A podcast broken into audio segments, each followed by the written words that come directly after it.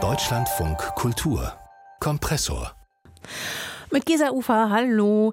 Professional Struggling Comedian steht als Berufsbezeichnung im Absender des Comedians Shachak Shapira und als genau der, als hadernder, tastender, manchmal auch offen ratloser Comedian hat sich der im Westjordanland geborene Künstler, Schriftsteller und Musiker nur vier Tage nach dem terroristischen Überfall der Hamas auf Israel in Berlin auf die Bühne gewagt mit seinem Comedy-Programm Baklava aus Gaza. In dem greift er die aktuellen Horrormeldungen aus dem Nahen Osten auf und schafft es, ernsthaft sein Publikum zum Lachen zu bringen. Über Humor in düsteren Zeiten haben wir hier im Kompressor mit ihm gesprochen. Zunächst wollte ich von Shachak Shapira wissen, wie er es hingekriegt hat, so schnell, also eigentlich als noch alle anderen in Schockstarre steckten, in diesen Humormodus zu finden. Wann war ihm klar, ich versuche das jetzt mal mit Humor? Ich hatte keine Wahl, ich hatte halt eine Show. Mhm. Ähm, die war schon vorher geplant, also vor dem ganzen Chaos.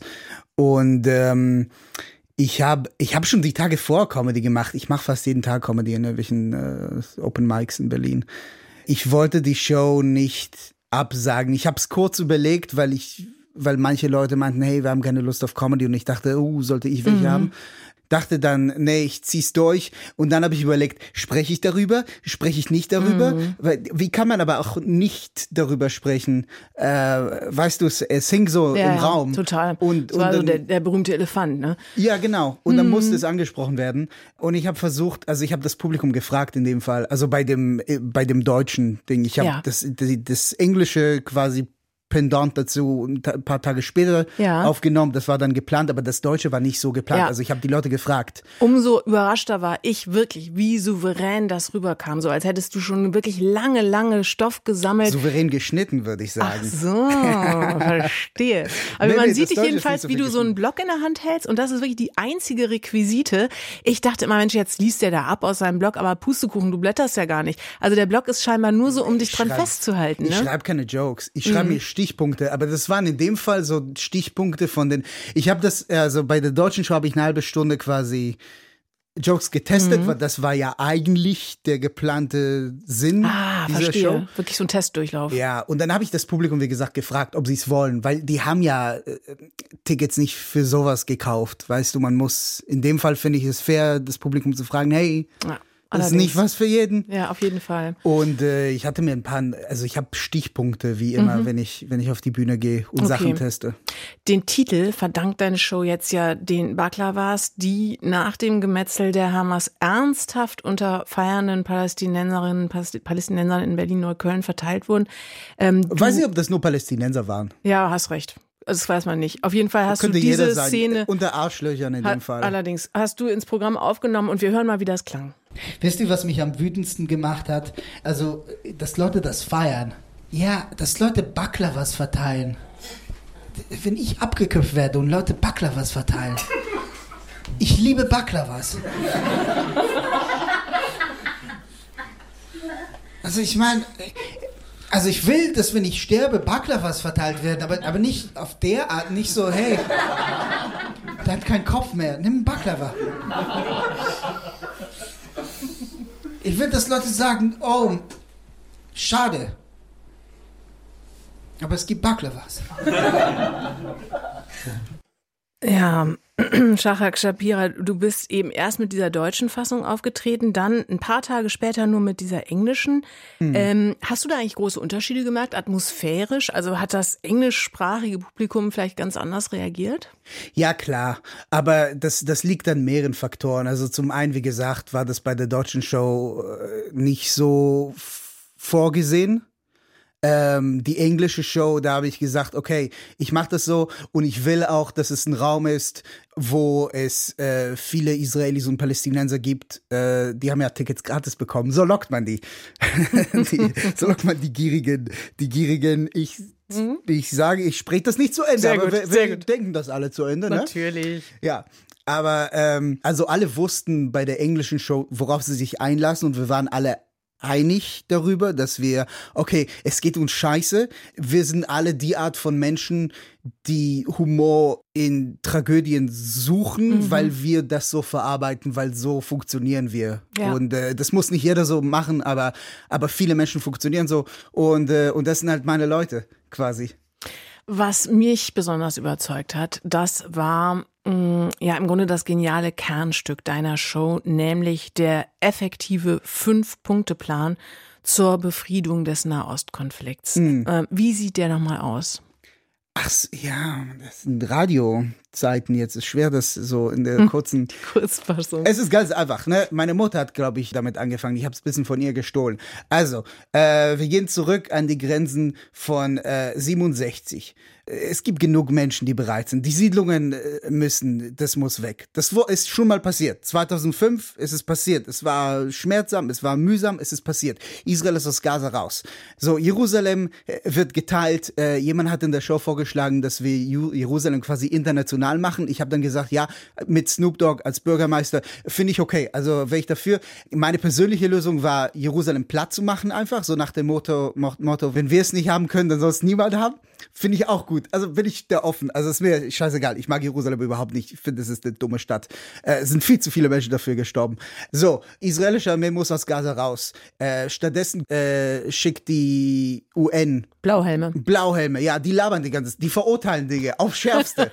die sitzen da auf ihren fetten Ärschen, ja. wo, wo auch immer, in Den Haag oder wo auch immer sie sich treffen und verurteilen Dinge auf Schärfste. Sollen aufhören zu verurteilen und anfangen, äh, Dinge zu machen. Ja, Blauhelme haben sich nicht als besonders effektiv erwiesen in der Vergangenheit, aber jetzt wird's mal Zeit. Ja, ähm, sollen die damit umgehen, weißt du? Also ich habe das Gefühl, ähm, und das ist ein Take, da gibt's einiges noch dazu zu sagen, aber ich werde es kurz fassen. Israel wurde ein bisschen mit diesem Palästina quasi allein gelassen und so und so nach dem Motto so quasi klärt es unter euch. Wie gesagt, das ist alles sehr kurz gefasst mhm. und ich mhm. tue der Sache nicht recht, äh, aber ich versuche Radio halt, ne?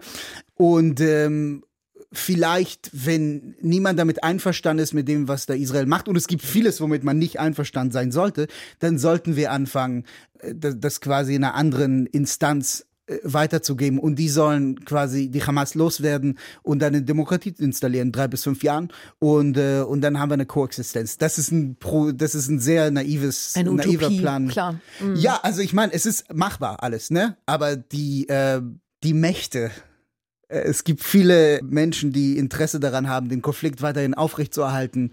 Äh, das geht von Menschen da, Hamas oder, oder Bibi Netanyahu, das unterstelle ich ihm einfach mal, bis zu irgendwelchen Despoten in Russland, die gerne da gutes Geld machen mit Waffenverkäufen. Ja. Insofern, die Lösungen sind da. Und dann gibt's noch den zwischenmenschlichen Element. Mhm. Quasi, man muss lernen, es sind Menschen, die seit 75 Jahren, also die so viel verloren haben auf, auf beiden Seiten und, ähm, und die müssen dann irgendwie miteinander leben lernen. Allerdings glaube ich, dass es diese Bereitschaft, also es gibt diese Bereitschaft bei vielen Menschen, auch wenn man es von ihnen nicht erwarten würde, weil man sieht, oh, sie haben so viel verloren. Aber äh, wenn du so viel verlierst, bist du auch irgendwann müde. Ja. Und, und wir sind alle müde und wir haben alle was Besseres verdient vor allem.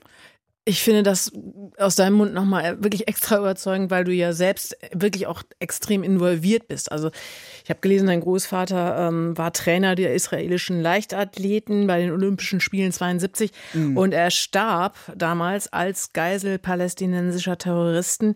Korrekt. Ähm, wie, wie gehst du dieser Tage überhaupt um mit dieser Nachrichtenlage? Also bist du auch nicht auch wirklich immer am Doomscrollen und wie kommst du überhaupt weg von diesen, diesem ewigen, dann wahrscheinlich auch Nachrichten inhalieren müssen? Geht Doomscrollen so? ist so ein neues Wort, ne? Mhm. Ich höre es zum ersten Mal. Ich also ich weiß, passend. was du meinst ja. wahrscheinlich. Ähm, Sich immer weiter in den Orkus, ins Elend reinscrollen über diese Nachrichtenkanäle. Ah, ich weiß nicht, ich sehe einfach keine Hoffnung, um ehrlich zu sein. Und ähm, und ich hasse es. Ich hasse es, Israeli zu sein gerade. Also ich habe das Gefühl, die ganze Welt hasst uns. Und, äh, und ich weiß ganz genau, dass es Palästinenser gibt, die, die sich genauso fühlen. Und äh, ja, äh, nicht gut ist die Antwort. Ja. Es ist, äh, ja, es ist nicht cool. Einerseits. Andererseits, ähm, gibt es viele Menschen in den letzten Tagen, die, die sich bei mir gemeldet haben, Palästinenser, Israelis, die mir quasi gezeigt haben, dass Comedy eine, eine unglaubliche Macht haben kann. Und ich muss, ne, Comedy, ich will Leute zum Lachen bringen in erster Linie. Wenn es mehr tut, ist es ziemlich cool, finde ich. Aber es muss es nicht. Das ist jetzt nicht mein ne? Aber äh, das hat mir, glaube ich, bisschen so, weiß ich nicht, so bisschen Wärme gegeben, zu wissen, dass dass wir vielleicht ein bisschen zusammenkommen können. Ich sage bewusst nicht Hoffnung, weil, äh, weil ich weiß, dass das alles überhaupt nicht, ich, also, dass wir da sehr machtlos sind äh, hier in Europa. Es wäre aber zumindest schön, wenn es hier, wenn dieser Konflikt äh, uns, also nicht Israelis, Arabern, Muslime, Juden der ganzen Welt, also, äh, also, dass es uns nicht hinterherjagt durch die ganze Welt, dass äh, muslimische Kinder nicht abgestochen werden im Namen Israels und äh, Häuser von Juden in Berlin nicht markiert werden im Namen von Palästina, weil das ist nicht im Namen von irgendjemandem. Das sind Menschen, die äh, Wut haben und Rassismus äh, oft, die das teilweise, die das quasi als Plattform benutzen, den Konflikt, die uns quasi als Plattform benutzen, um auf unserem Rücken ihren hassfreien Lauf zu lassen. Das finde ich nicht, ja, das ist zu verurteilen. Der deutsch-israelische Comedian Shahak Shapira war das über sein neues Nahostprogramm Baklava aus Gaza. Ja, ja und über die Rolle von Humor in düsteren Zeiten. Ich habe gerade mir erklären lassen auf der Seite shahak.de, da können Sie, werte Hörerinnen und Hörer, sich eintragen und dann kommt der Meister höchst selbst möglicherweise in Ihren Ort. Ja, ihr kriegt eine E-Mail mit eurer Stadt. Ja. und guckt das Ding. Das ist auf YouTube. Es gibt eins auf Englisch und eins auf Deutsch.